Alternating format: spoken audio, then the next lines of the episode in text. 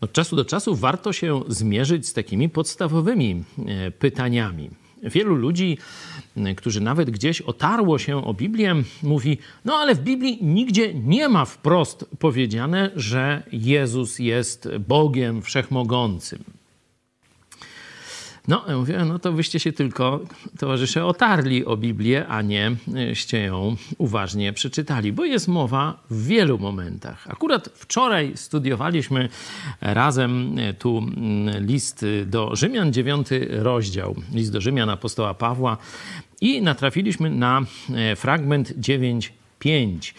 Mm, apostoł Paweł mówi o innej rzeczy, mówi o sprawie zbawienia, wybrania i takie różne tematy porusza, ale kiedy mówi o Chrystusie, to w pewnym momencie takie oto zdanie, tak pada. Wymienia Izraelitów, do których należą ojcowie i z którego pochodzi Chrystus według ciała. I w tym momencie idzie jak rakieta. Ten jest ponad wszystkim, Bóg błogosławiony na wieki. Amen. Jakieś pytania?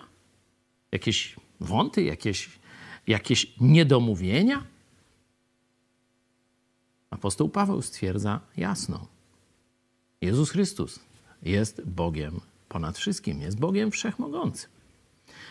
Warto, jeśli jeszcze go nie znasz, jeśli jeszcze kwestionujesz, uznać wreszcie autorytet Jego słowa i paść przed nim, wyznać: Pan mój i Bóg mój. A ci, którzy już należą do Jezusa Chrystusa, kiedy uświadamiają sobie, że Jezus nie jest tylko naszym towarzyszem, naszym bratem, ale że jest Bogiem ponad wszystkim, powinniśmy z uśmiechem iść w dzisiejszy dzień, pamiętając, że któż przeciwko nam, jeśli Jezus, nasz Pan, jest przecież z nami, a On jest Bogiem ponad wszystkim.